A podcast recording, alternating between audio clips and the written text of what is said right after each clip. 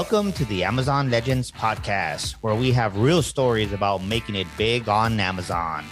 Our guests are CEOs of large companies and entrepreneurs who became powerful sellers, also experts specializing in helping sellers, and both former and current Amazon employees who will give us an insight from behind the scenes. Here's your host, Nick Urison.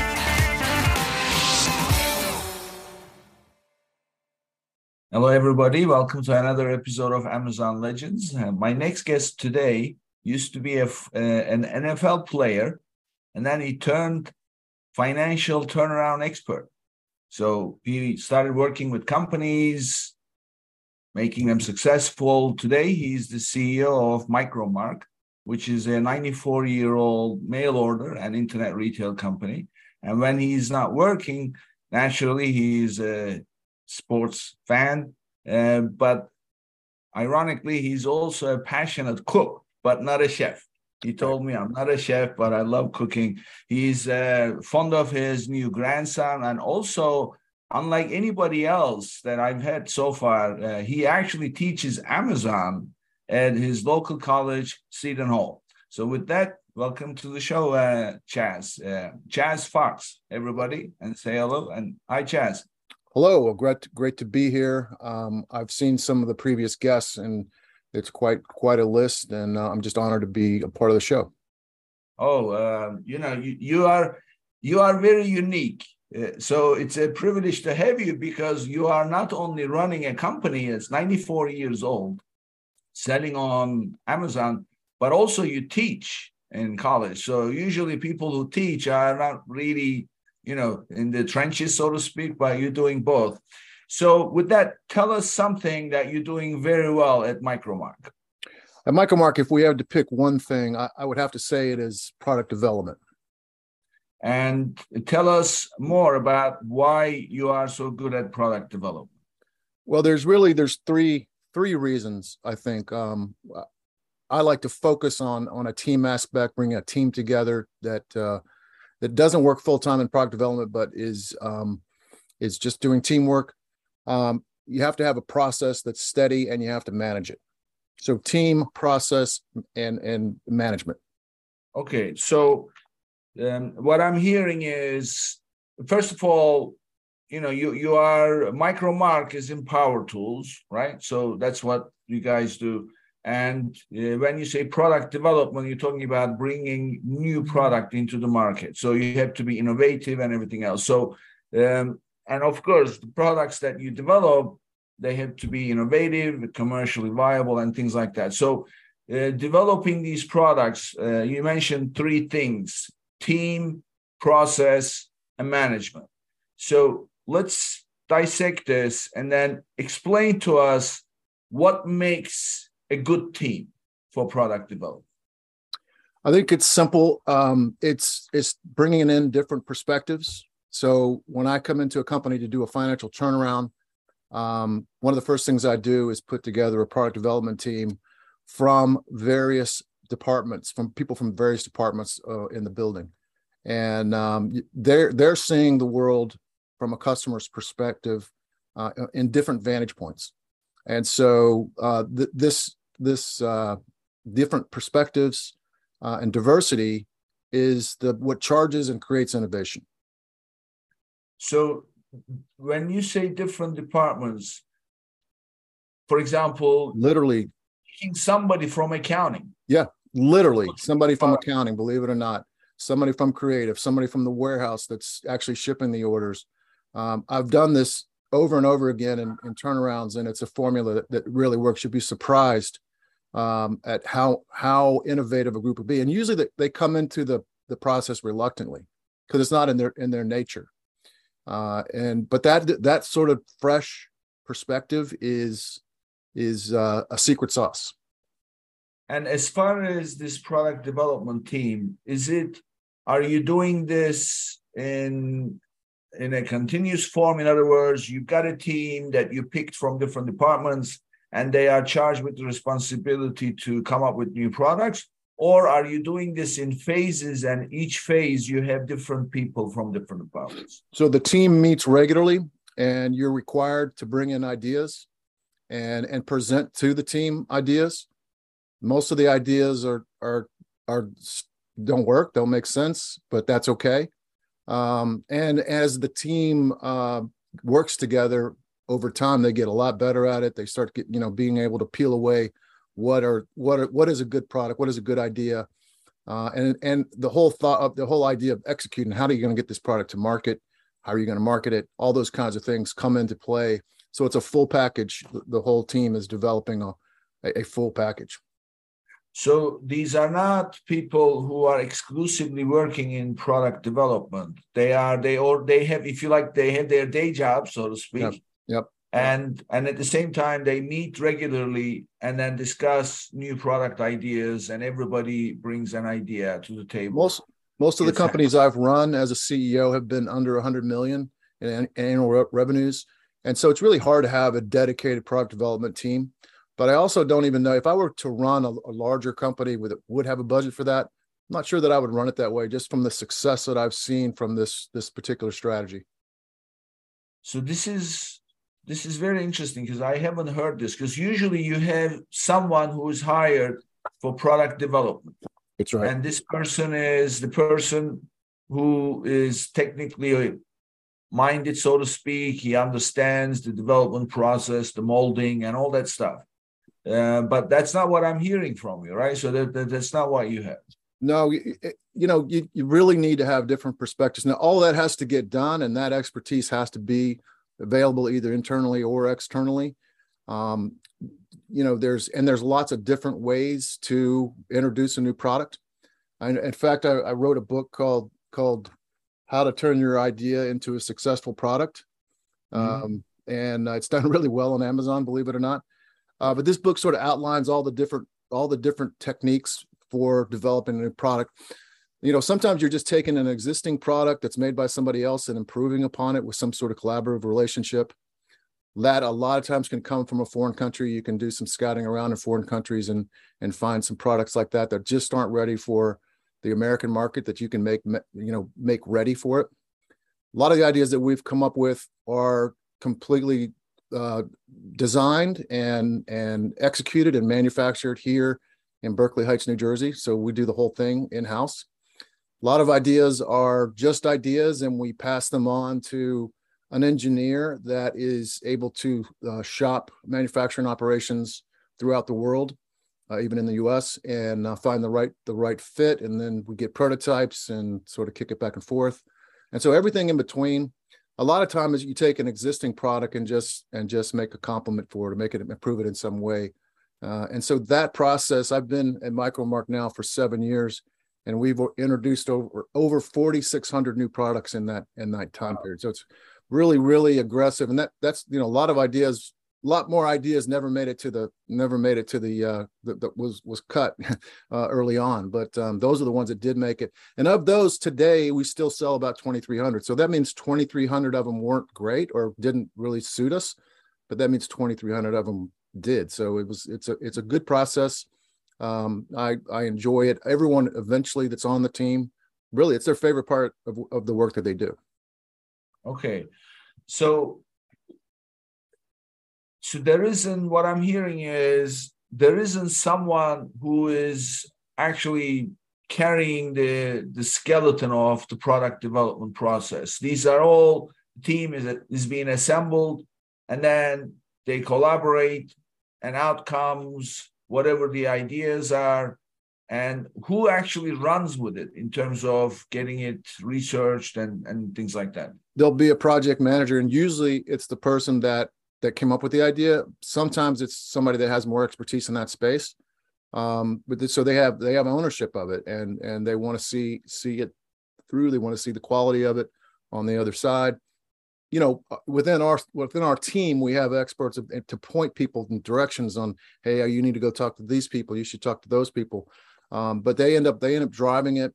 Um, sometimes it's passed on to somebody else, like I said, that has a little more expertise in a particular particular area but every meeting has an update. So you have to move the ball. Uh, you have you have a meeting every two weeks. You're coming in with new ideas, and the ideas that are on the table, they have to they have to show progress. They have to show what's happening right now, um, and and and get regular updates. I understand. Okay. All right, I understand now. So, so there isn't really one designated person, uh, and whoever who comes up with the idea that's embraced and sounds like a good idea becomes the project manager unless it's specific expertise. And so that means that everybody at some point becomes project manager, right? Yep, that, that's pretty much the case. I, I, there may be an individual or two that that doesn't, but it's mostly yeah. Almost everybody ends up being a project manager, and then knowing what that's like, you know, they know how to contribute better uh, when they're not the project manager, how to how to you know help help solve problems from the outside too. Okay, this reminds me of uh, something that that I was I was a part of. Um, there's a business organization called Entrepreneurs Organization, EO for short, mm-hmm. and it's a global organization. And uh, every, when you join, you have to join a forum. A forum is eight to ten people, and then you meet. Uh, every month you meet and meeting lasts four hours and then you present yeah so when you present that is a, an intense presentation about a challenge you have yeah but the interesting thing is you always have a coach so guess who the coach is that preps you for that presentation because the the core problem is not always what you think it is. Mm, it's true. something else. Mm. Just you're too close to the subject matter. And you, for example, let's say uh, you have a hiring problem. You're looking for somebody and you can't find that person, and and that becomes your problem because the work gets backed up. So uh, you say, oh, I can't find a good uh, bookkeeper, for example. Uh, but actually, it turns out that you really don't have a hiring process, or or you really don't know how to um, vet these people and things like that, uh, or there's an attitude issue, uh, or you whatever the case. So the coach gets this out. Well, guess who the coach is? The other forum, one of the other forum members. Right. So it rotates all the time. So everybody gets to be a coach. Everybody gets to present. Uh, but whoever gets to present must have coaching because then he would not know. Right. That's the kind of formula you seem to have come up with. So where everybody knows the process Everybody knows how to manage an idea and bring it full circle. That's great. Let's now talk about the process. So uh, share with us how does this play out? Because I, I heard you mention it comes back. There's an update, so that's obviously right. part of the process. So, so tell us a, about. There's a, there's a product meeting every two weeks on Friday, and and people have to prepare knowing that that's coming. Um, and there, there's the the first part of the meeting. We're going over new ideas um, always there's new ideas. Uh, at first, I had to sort of, I have to sort of force that and just get people to come up, come in with ideas and be comfortable with it. That takes a little bit for people to get used to that. Um, and there's and there's really no bad ideas. And so, um, you know, thinking outside the box is fine. Thinking inside the box is fine. In, anywhere in the box, on the on the ledge of the box is fine. You're just you're just coming in with ideas. And um, after so after uh, most of these team members get used to this, it doesn't. It's not hard. I mean, you you get a lot better at it as you as you go. Um, and then and then the idea is, is presented. Uh, usually there's some visuals. Um, we have a big screen in a room where we sh- we show what we're talking about, or maybe there's a like product and you have an idea that it's something a little different. Um, and then there's discussed like, does this really fit a Micro-Mark brand? Does this, does this fit is this an Amazon product? Would this do well on Amazon or some of the other market channels as well, Walmart.com or HomeDepot.com? Um, and we sort of go through that conversation um, on on what what does this solve? What does this idea solve for for our customer? And if it passes that test, and we, you know, then we, then we move on. Then we we take it to the next level. Okay, what are the next steps? We sort of outline the next steps. Um, we have to dos. Sometimes there'll be multiple people with to dos. Um, and then and then that means that the next meeting two weeks later there should be some some answers back on those those to dos and every project once it's passed and i would say i would say one in ten uh, make it to the second level. So there's a lot of ideas that never make it out. Uh, every now and then we get a, a, wild week and and and some some amazing ideas come in and it just is surprising. But um, but it's continual innovation through um, diversity through driving these different perspectives and, and, coming in with these with these ideas. And um, i truly believe in it. I've used it uh, I, I, call it my secret sauce for uh, financial turnaround. Uh, but the process means you have to you have to keep coming in. You have to take the next steps and it sort of forces itself. Even if i happen to be gone a week it, it runs itself. It it because they're used to this process. Um, they, they know the rules uh, and the note has to be moving forward. Uh, and if not, there's got to be a really good reason why. What what's the delay? What's holding us up? And how about things like pricing and distribution, keywords? Well, There's a lot that goes into uh, building it, right?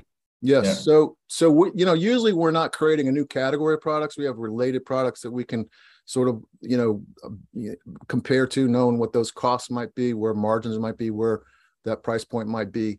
Um, and so, so you're having some comparisons there. This sold for that. We know it was successful. So this other idea, which is a little different, but like this, it's going to sell for for something similar. And we know we, we can kind of make guesses. Now we don't get quotes until it gets well. We don't get a quote from a manufacturer until we get well into the phase.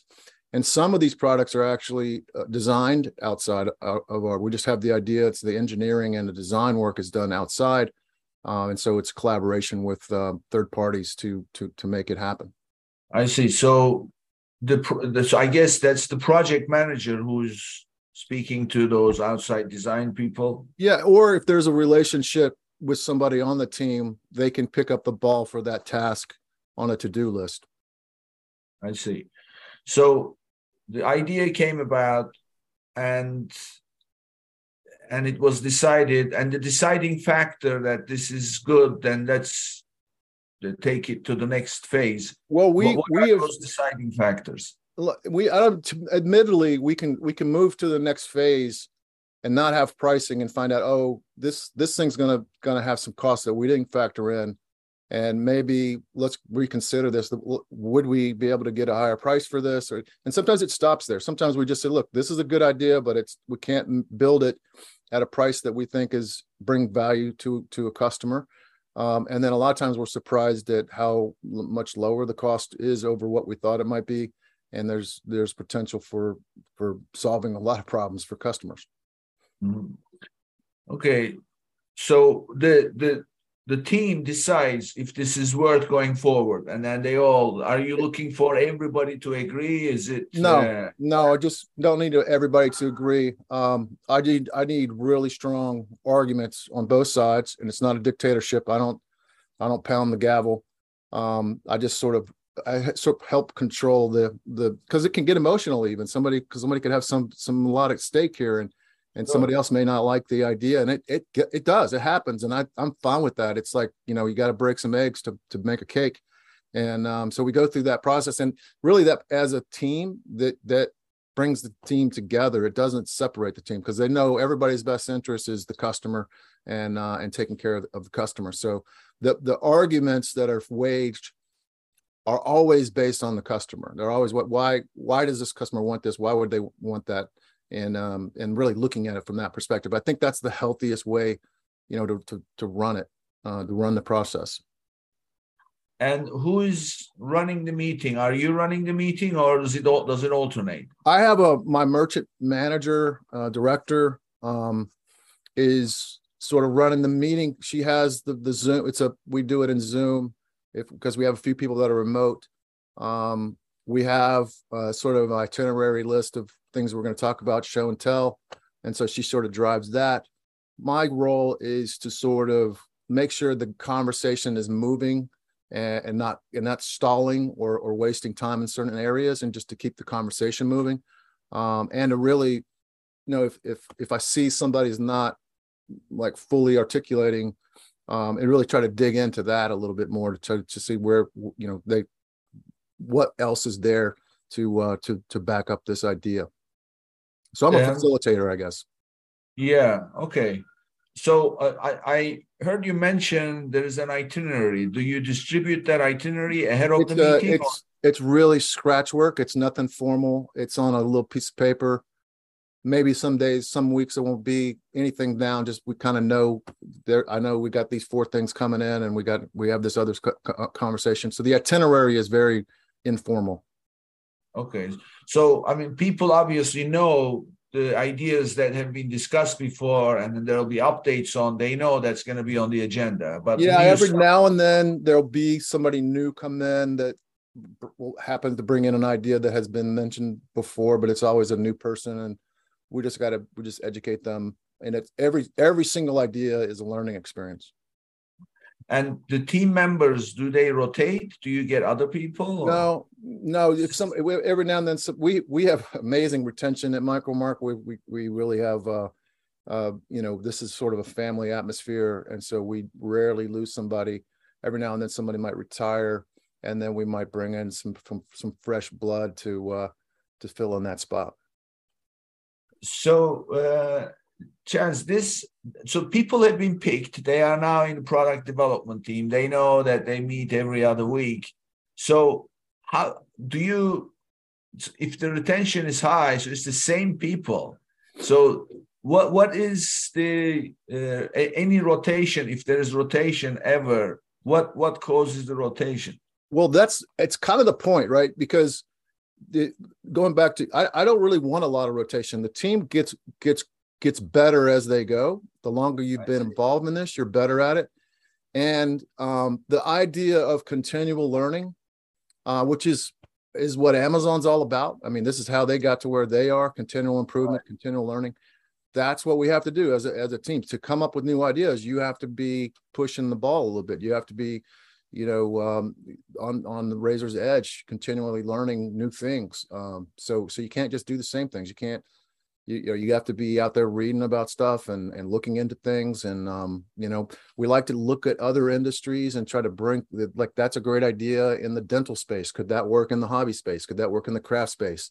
And sort of like you know we give everyone some ideas of where to start looking but then they're they have to they have to find their their source of of newness and and uh, and ways of learning.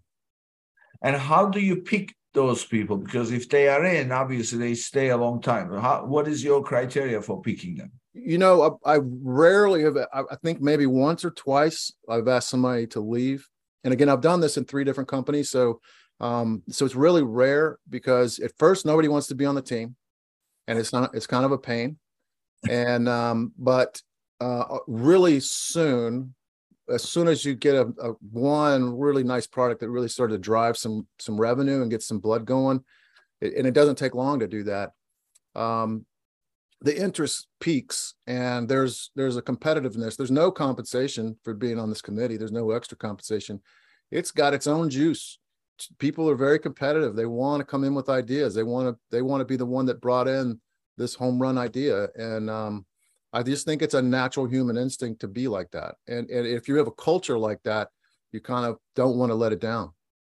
Okay. So you just said the magic word that I always look for is the culture. So you have a culture in the company that that has that kind of dynamism, right? So it's always encouraging people to come up with ideas. Well, that's that's where the management piece comes in. The third piece uh, that's that's that's me is to help create that culture and, to make sure that culture stays healthy and uh, and, and and allowing people to uh, to contribute you know in ways that that that make sense and, and encouraging people to step to step forward is is you know we're my job is to build that culture and and to make sure that uh, the culture is headed in the right right direction. You build that culture all the ideas start flooding. They start coming in like crazy and and uh, a lot happens quickly and so, yeah, I mean, of course, because you are, there's a reason why you are the facilitator of the meeting, also, right? So you are the glue that's keeping it all together and keeping it moving forward. Otherwise, you know, individual pieces on their own, they don't always work. Yeah, it, everybody has their own personalities and their own ways of of dealing with people, and you know, the way people talk to each other doesn't always work for other people. So you just gotta gotta work through that. Sometimes I have, have some one-on-ones outside the meeting just to just to give uh, someone's perspective that maybe was looking at it and you know looking at the way somebody spoke to them in a certain way. But all of this is just sort of like building this team. It has a lot. It's like I gotta think that my athletic background, playing uh, football and a lot of sports, um, help create sort of this this team um, thinking and um, and I've seen I've been on some just amazing championship teams that that did really well, especially in college. uh, and I know what that culture. I, I saw how that culture was built, and I saw how it was self enforced. Like you, somebody got out of the culture. It wasn't the head coach that had to come in and solve that problem. The team took care of that problem, and that's really what you want to build because because you can't see everything as a leader. Yeah, because it's the the team knows that there's something wrong and that and they take care of it without you having to deal with it. Otherwise, yeah. it becomes top down and it doesn't get. right over my shoulder is a team picture of the Buffalo Bills in 1987. I'm somewhere in the middle there, but that had that had the Marv Levy built an incredible culture there. They they went to four Super Bowls in a row, and um, and had four Hall of Fame players on one team, which is really really rare but I, I learned a lot from the different teams I played on and the different ways of of, of dealing with people and and uh, knows and know that even with the, the elite athletes in the world, you can imagine there's it's hard to build a culture. There's, there's lots of different perspectives that that make it difficult to uh, to do. And but if you do, and you can bring those perspectives together, you're way more powerful. So remember, I mentioned this business organization. One of the things that we had in, in meetings was we, we had a code uh, that was called Gestalt. Gestalt basically meant that total confidentiality. In other words, if, when you when you went to your monthly meeting, you know, which lasted usually always four hours, and it would be followed by dinner, and you couldn't even tell your significant other who was at the meeting, hmm. let alone what was discussed. So um, we that that you know process is everything because process drives right? So and part of the process was also for for building the relationships was every forum uh, every group would go on a retreat. And retreats were discussing business ideas and they were always useful because you would come back with new ideas. Of course they they would last anything between 3 days to 5 days uh, intense, intense sessions and, and things like that. You couldn't even take pictures at mm. these retreats because you didn't want to tell where you were going and things like that. So, uh, of course, you know, it wasn't always easy for the wives, girlfriends, boyfriends. Yeah, yeah. uh, but so uh, what I'm getting at is there were some uh, very strict, if you like, protections for people to be able to freely perform. Mm-hmm. Um, and do you have that kind of stuff for for for during these meetings for product development process that you observe? So I am um, I'm a very uh, casual leader. Uh, it's very relaxed atmosphere, um, and I want that because I want people to be be themselves. Uh, I I I will defend when it feels like there's a personal attack uh, i will make sure that's not there. So that's sort of this that's sort of this protection um, that that eh, that creates inclusion. Uh, it's it, you, you, know if you after a while the that that sort of defends itself as well. And so you know uh, that's that's also really really important. But the the casualness of it really being able to say anything say anything stupid is okay right? You just it's okay to blurt something out because that could lead to something else. So you really want this sort of very relaxed, being yourself, thinking about really the problem for the customer is really what we're thinking about, and not not worried about all these rules and and you know making sure you're you're doing what I say. I don't really mm-hmm. want that. I want I want you to be thinking about the customer and what what do they want and what do they need, and and bringing value to from that standpoint. How about things like confidentiality? Yeah, confidentiality. Well, anything in product development has to have that. We have those kind of agreements outside the business, inside the business. Uh, yeah, there is there is strict confidentiality. We don't like to. Uh, we don't want people to know what we're going to be introducing uh, in the near future, um, and and it really nobody knows um, except in that team. And then when it's printed on the cover of catalog, you know, that's okay, that's yeah. when they know because that's that's key. Um, so one of the things that's always very hard to manage is egos. So how do you deal with people's egos? Well, egos are good, right? Egos egos are, will drive you. Egos will push you, right? So I don't mind egos.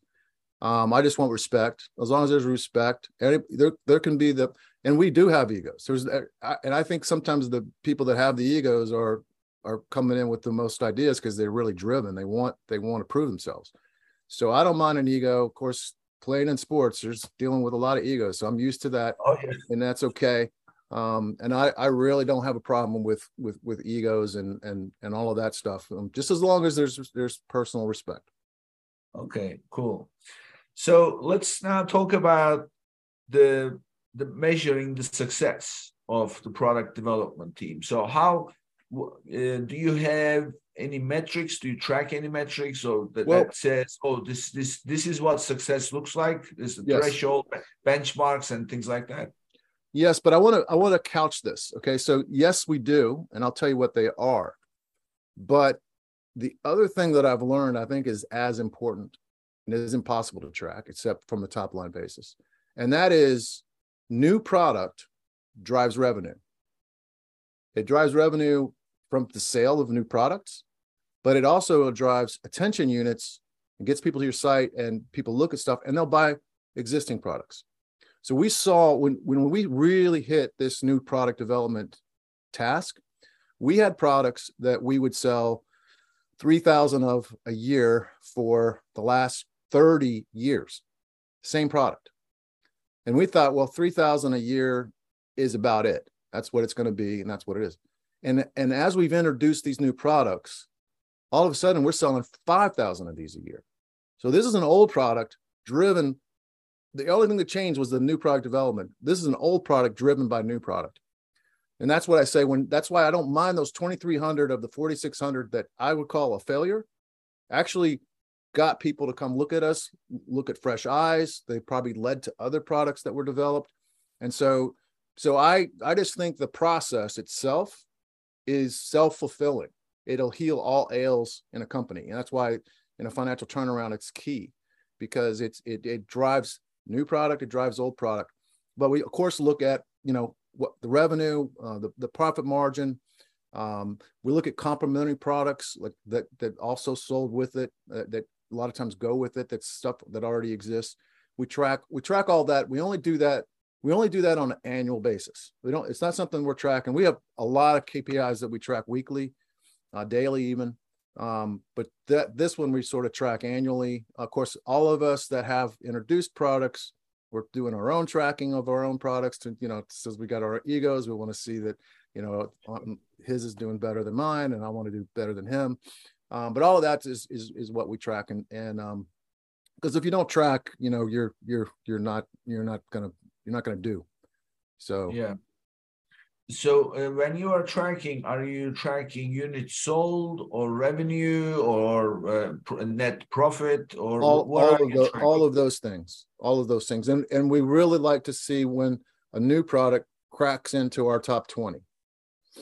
Uh, you know, so we're a 20, 80 percent company, just like most companies, and when we get some new products in that twenty percent, which is most of the time, I mean, I, I would say a lot of a lot of the time it is.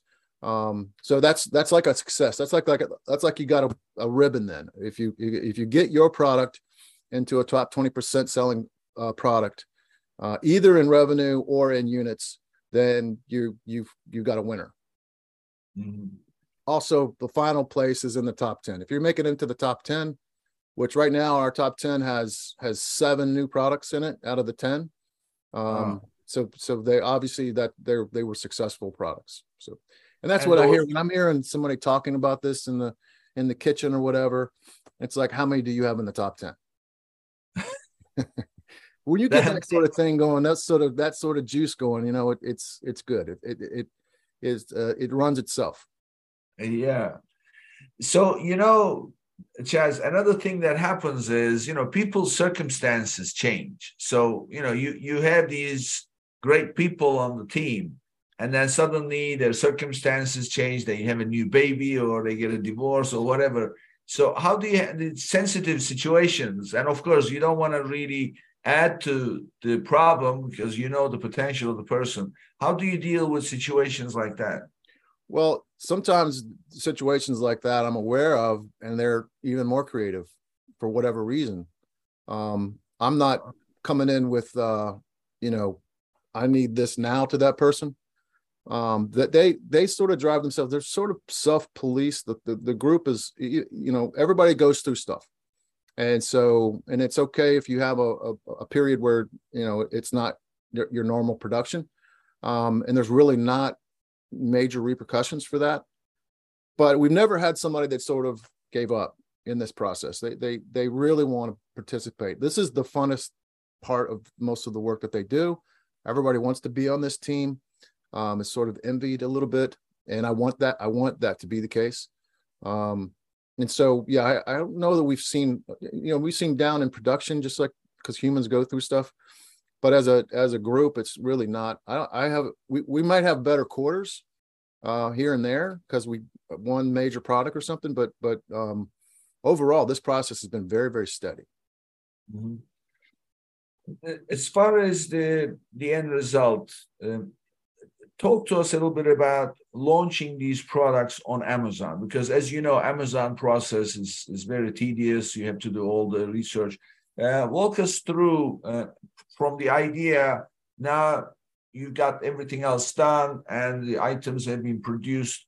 Uh, walk us through how that actually ends up becoming a listing and then sold. We we've we've already done some research before it gets to that part of the process. We've done some research on Amazon. We've done some research on Google and some of our competitors, and um, so we, we are looking at, at that already. We, we carry that data into the the final phases.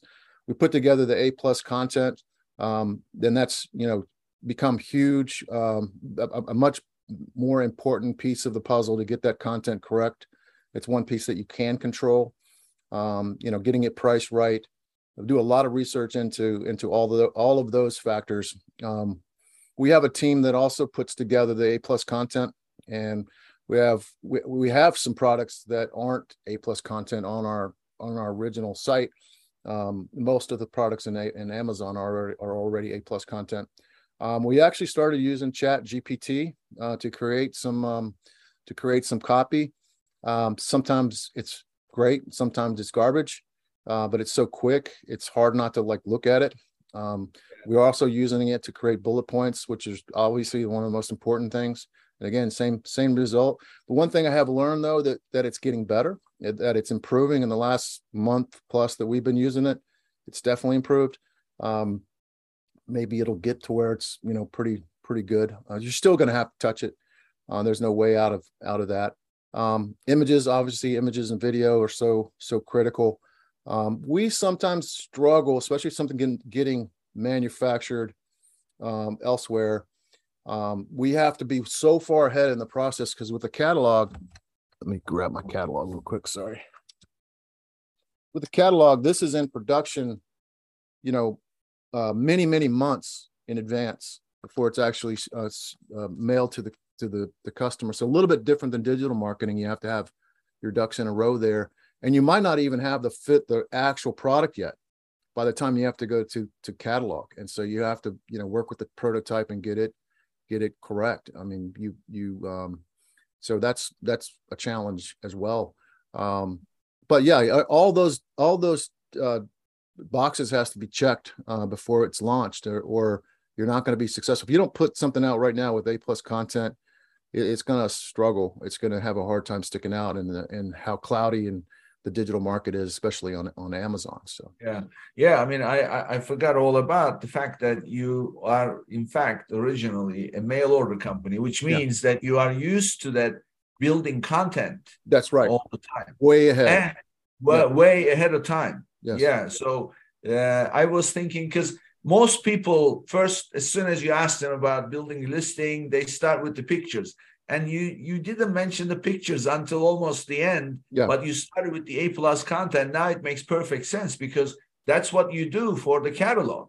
Well, and that, that's yeah. perfect material for A plus content. Exactly right. Plus, I don't think you can know what how to shoot a, a photo shoot unless you've already done your A plus content bullet points of what you're really trying to feature because that's that's what the that's what the images should really show not just different angles but definitely the features of that of that product why is this why is this a, a cool product why do you want to buy this product yeah so how about the premium a uh, a plus content have you tried that at all? Because that's fairly new as we record this. It's only like a month or two that they've made it available to everybody.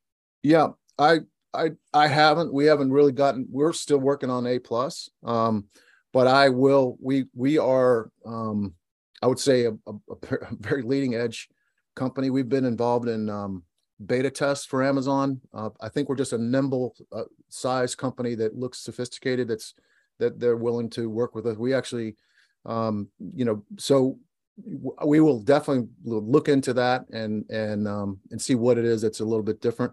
But Amazon's constantly changing. You should expect this. We're, we know whatever content we've got out there right now, we're going to have major pro- projects to improve it and um, improve existing content. And when you have a small company like ours with about 5,000 SKUs, that's that's a lot of work. That's a lot of people touching it. oh, yeah, yeah. So uh, I want to, for the listeners' benefit, I want to share something. Uh, this is something that we've tested and it definitely works. So th- they have rules, as you know. This this premium, uh, hmm. for anybody listening, this premium content you had to pay. It was only available for vendor central people, and you had to pay like two hundred and fifty thousand dollars for it. Hmm. It wasn't available for sellers. Hmm. They recently made it available to sellers, except that they you have to meet certain requirements. And one of those requirements is you must have 15 regular A plus content approved. Okay in order to within the last 12 months. Okay. So that means immediately to most people 15 ASINs. That's where the, the trick is. Mm. So you can, in fact, take 15 A plus contents, submit it to the same ASIN, but they have to be different, of course. You okay. can't just duplicate it. They just create 15 different versions of the A plus content on one ASIN. Interesting. And you submit it. It will take time, of course, to do that, yeah. but it's not going to take you a long time. Right. You can do this in within a few months, and then uh, you will be approved because you have, and as long as they are approved, whatever you submit, mm. then you will be able to meet that requirement that you have 15 approved A plus content, doesn't matter ASIN, how many ASINs that's for, then you will then become eligible for premium and you can apply and then they will then give you the go ahead. We've tested that.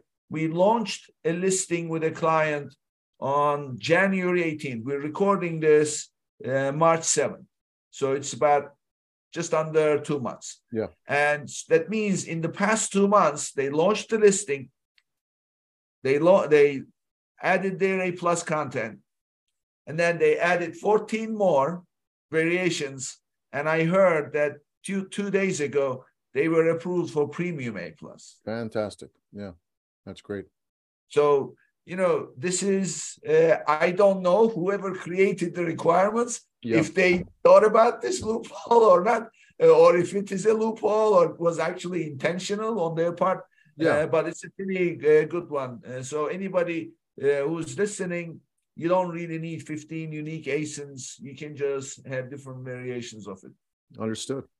Yeah, this is great. So uh, when you and I discussed, Chad, I, I asked you about price points. So your items, you know, when somebody hears power tool, they're thinking you know high end but you have your you have a, a wide range of items uh, from you know thirty dollars and up, right? That's that's what I remember. We do. We we have uh, we have supplies that go with some of the like glues and paints and things like that that are lower dollar uh, average order value and then we sell all the way up to 3D printers and laser cutters and and tools that are uh, you know three, four, five thousand dollars as well. So you have this vast range of of price points and and uh, margins, related margins within that. And when you launch a product on Amazon, what metrics are you checking? This is specifically for Amazon performance. What are you staying close to? Yeah, so we it, it used to be that I could I would give you a number on my products. that I wanted to be, a ROAS, whatever that. But we recently, when Amazon's cost of advertising went up significantly last year, we categorized our products into margin units and average order value. And within those categories, we, we looked at acceptable uh, ad spends or no ad spends in some cases. Just, just so, and then so that that's that sort of shuffled the deck, right? Because there's no one, there's no one place here. We could have a ROAS of three, we could have a ROAS of of of 10, right? It just depends on it depends on the product. So, but I can spend more where I have more margin. If I need to push a product up in a in a particular category to win it, we can spend a little bit more. We can cut the price down a little bit. We can play with that. So we're we're playing with more levers than we used to by putting these products in what I call buckets. And and we actually use we use the same process in our paid search um, on on um, on Google and we and and and our Amazon uh, paid search, our Amazon uh, ad spend. Uh, we use the same process, same buckets, um, and and so and it seems to really really work. It's uh, we're really pleased with with the process of putting products in buckets uh, and and dealing with them in in in units instead of the entire spend. We're dealing it with the specific units. So the, the buckets that you are referring to, some products fall into the margin bucket, some products fall into the average AOV bucket. It, they they fall into both. So let's say a margin, it's a margin bucket.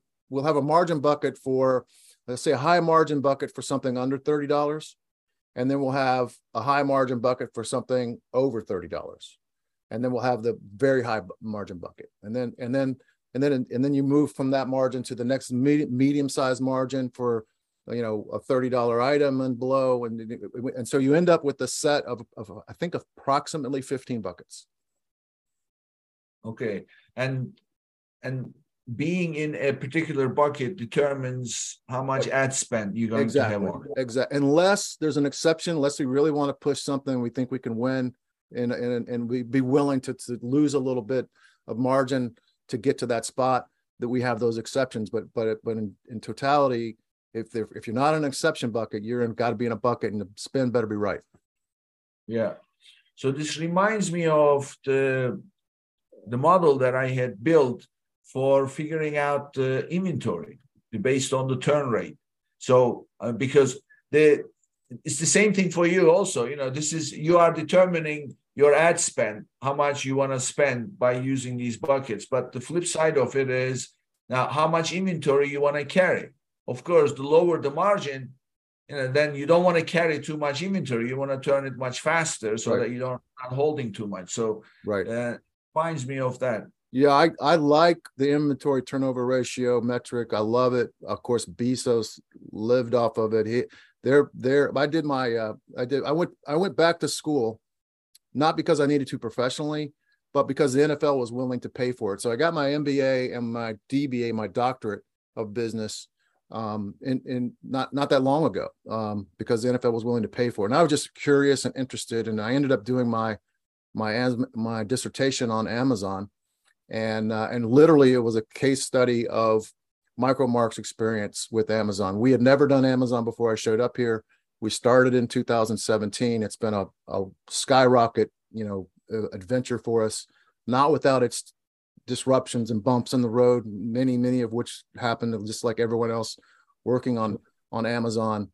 But um, so I got to learn a lot about Amazon, its culture, um, the history, those kind of things. But but Bezos built Amazon off the inventory turnover ratio, and it was it, at one point when I was doing my study, it was at 24 a 24 inventory turnover ratio means you're you're moving your entire inventory every two weeks. yeah, and, and a company wow. that big moving their their their inventory every two weeks is phenomenal.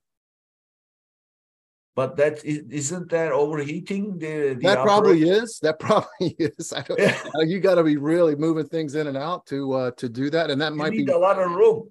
You yes. need a lot of room. Yeah. You know, I, I, you know, I'm intimately familiar with this because what happened? I, I funny story. I had to mention this. Um, so we restructured our entire fulfillment operation. Uh, that meant building new software for the process that we came up with. restructuring the floor. So I had builder and and then also we bought new shells, new everything, completely redid everything. And then of course in the process we had to do an inventory count. Hmm. So it was a major, major operation. So what happened was we were doing just-in-time inventory. So we were receiving the orders and then buying the inventory with a little bit extra. So you know when you say 24, I know exactly what yeah. that is. So what happened was, Chas, the, the, we launched the system, and my first day, I come to the office and I say, "How is it going?" I said, "We just processed fifteen hundred orders in an hour and a half." Hmm and everybody's smiling, everything is great. So you know what happens?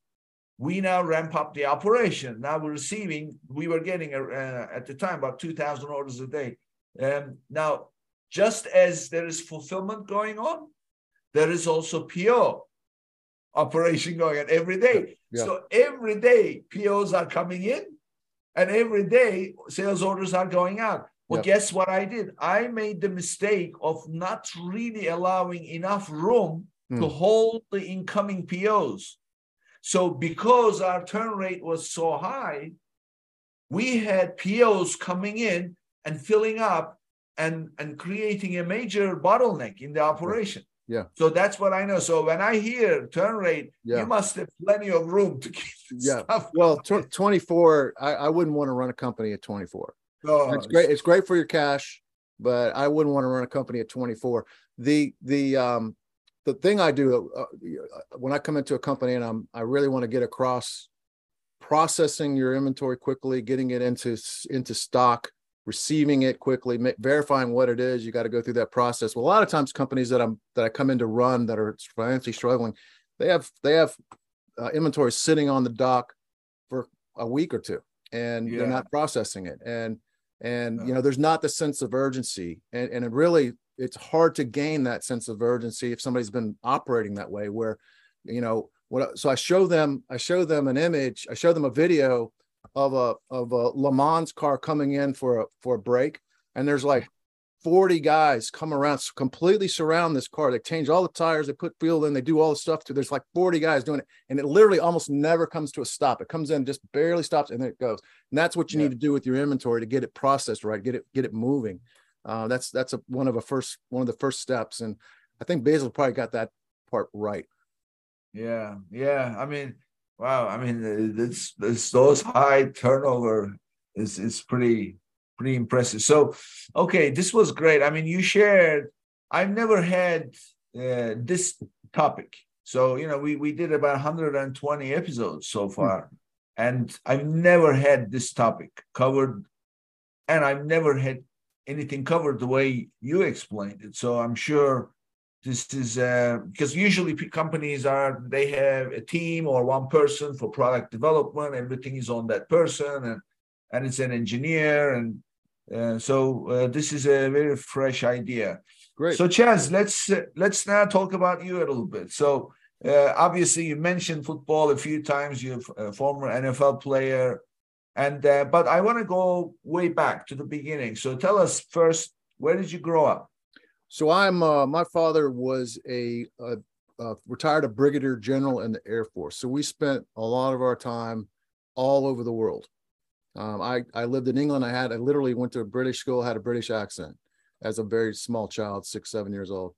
Lived in Germany, uh, lived all over the country. Uh, I think that that experience um, sort of helped guide my professional career. Because when you come into a an organization that's been struggling and your job is to turn it around financially, you got you have to come in and, and sort of get your bearings. And every time I moved from a place that I loved, I moved to a new place took a while to get adjusted. You got to you got to get adjusted to the bearings You don't want to just come in and act like you run the show. I got used to observe, observing and watching what people do and what people do together and those kinds of things. And I think that prepared me for my for my my future. Um, I ended up going to high school in South Dakota, and I went to uh, college at Furman, which is a small school in South Carolina. Uh, really good football program there, and uh, never intended to play, you know, pro football, but um, but it, it, I just I just worked at it a lot. I I I, uh, I also I wrote another book called You Can't Be Too Fast, and it was I wrote it in 1989, and it was my experience with improving speed because to me I played wide receiver, and to be on the field, you, you, it, you they want guys that are fast. So speed's a plus. You can't be too fast, um, but I wasn't that fast, and and I worked at it, and um, I, I just I just made it part of my everyday thing and I got faster, you know, and I ended up being a, a, track star and and and have some records at Furman. And speed really helped me, you know, get into the NFL, play college football, those those kinds of things. But that's sort of incremental process, right? You don't you don't work on speed and get results instantly. It takes years and years and years, and you got to know that it's coming. And th- there's a lot of this sports stuff that I learned that I think um, really is applicable to business. Uh, I, there's no doubt about that. I I my uh, my DBA, my cognate was was is strategic management, which is a fairly new cognate, and and one that's uh, up and rising and and and for just cause. I mean, so, so there's there's so much change going on, and the need for almost almost daily uh, strategic management is is really really critical, um, and we know that's the case on Amazon as well. Oh yeah, yeah. So tell me, moving around so much, you know, because of your your father's uh, job, because you make friends, and then by the time you build those relationships, it's time to move. What was that like? Well, it's horrible, especially for a kid. Um, but it also you grow up, right? You you get closer to your family. You learn to you know learn to focus on you know what's right. What are the steps you need to do personally to be better in the next environment that you're going to. Uh, but but my high, you know, my, once I got to high school, I have kept lifelong friends from from high school. Even though it was in South Dakota, we've been able to stay in touch. And uh, of course, college. I we have we have a group of 19 seniors that played football together. Uh, we have no divorces. We're 19 and 0, which is pretty unusual for people in their late 50s. Um, and we we won a lot of rings. We had a lot of lot of victories. Really close with those people, and and and great to have lifelong friends like that. So I do have lifelong friends, but not from when I was six. So that moving around all the time, that must have conditioned you to embrace change rather than complain about it, right? And and, and adapt quickly. I, I I'm blessed that I had that experience. I don't think that would come natural to anybody. Uh, you're sort of forced into it, and uh, and, and you know you move from England to Germany my mom says when I I had this British accent when I moved to Germany. We lived on an Air Force base in Germany, so everyone's speaking American, and they started making fun of me. My mom said I lost my I lost my accent in two weeks. I had no British accent in two weeks. I completely went American, so I wouldn't be made fun of. So you know um, that that sort of it's just the changes that we see now. I keep saying this, but the changes that we see now are all the time. So you can't. We used to set it and forget it in business and you'll come back and look at the results. It, it is just not that way anymore. And um, yeah, I was uh, this experience of moving certainly helped me uh, be that type of person. It, it came natural to me in business. So I have something I want to ask you. I wonder if you know. Have you ever heard of the term third culture kid? Third culture kid. I, I've heard of that term. I think that I've been called that maybe. TCK. Yeah. You are yeah. a TCK. Yeah, I guess you so. are the you are the very definition of TCK. Yeah, yeah, I, and I don't. I wear that badge with honor. Exactly, and yeah. and, and you should. I didn't know that. I because I happen to be a TCK too. Okay, okay, that's great. So people ask me, you know, one of the things that people uh, TCK struggle with when yeah. they are asked is where are you from, because they lived all over, and they're right. like. They become confused and they don't know what to what to answer. That's not really a fair question. It is not because it, it, puts you in a in a real tailspin. Yeah. I don't know what to answer. So yeah. TCKs and another thing that uh, this would apply to you too because you were all over. Uh, maybe you don't maintain contact anymore, but TCKs have at least four time zones set up on their computer. Yeah, I'm that way, and that that's that's true. And so when I travel, it's no big deal. Yeah. And uh, another one is TCKs start to get birthday wishes a day before their birthday. you get that? That's a good one. Yeah, I get that. Yeah. Yeah, yeah, because you've got somebody in a different It's time already my- zone. Yeah, it's already my birthday. That's right. That's great. it's already your birthday. Yeah. Yeah, I mean this TCK. I had a gentleman on the show. Um, I forgot his name, but he he owned a venture capital fund. He had Mark Thomann is his name, T H O M A N N, and he's his father was a diplomat. Ah, yeah. and he was all over as a kid and of course constantly changing and uh, uh, adapting uh, to to new business models and everything else and I, i'm thinking and i said and i didn't know this right at the end of the show but as he told me his experiences you know building the fund and modifying and everything else i said you know if you travel when you were a kid if you traveled around lived in multiple places and then he says, How did you know? My father was a diplomat. I said, Everything you are explaining to me, you are a change master. That's Yeah. what you are, because that's what you become. You know, you t- t- financial turnaround, it's always a change. that's right. And no, it, it's, here- and it's usually painful. Yes. yes, nobody- Nobody wants to do it. The culture doesn't want to do it. So it's, you have to change the to do it. culture too. yeah. This is great. So it's you know you are the second TCK I met through the show. Okay. 120. You know we have to form a club because I'm with you. We'll, we'll, jo- that, that would be a good club. Probably very, uh, very, uh, good club. Probably learn a lot in that club. Oh yeah, yeah, yeah. So I, I'm gonna I'm gonna build a, a- core TCK group in the in the Amazon Legends. This was great, Chas. So tell us uh, how can people reach you? Give us your contact information. Yeah. So, um, my, my, I'll just give my Gmail is, is, is Fox, F O X, Chas, C H A S at gmail.com. Um, I have a, a website at chasfox.net. Um, of course, Micro-Mark, if you have any, we want to look at our company, we have a really cool company. If you're into tools and into hobbies, into uh, precision crafts, uh, really unique company. I'm really proud to be a part of it. That's at micromark.com. Um, if you want to email me, email us there. It's info at micromark.com.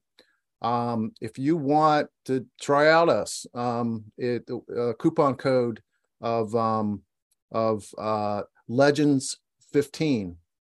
Legends 15 coupon code will give you 15% off to try us out.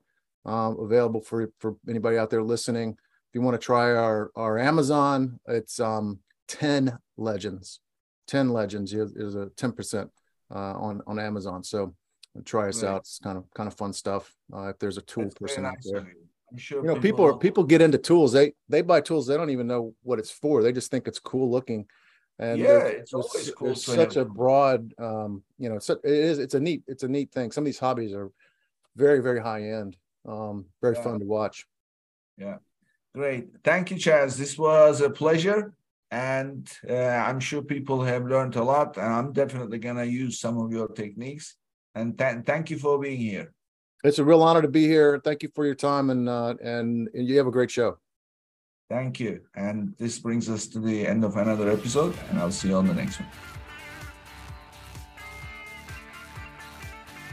Thank you for tuning in to today's episode. Be sure and subscribe, rate, and review our show. And be sure and share an episode with a friend. And thank you so much for being with us today. We'll see you next week here on Amazon Legends.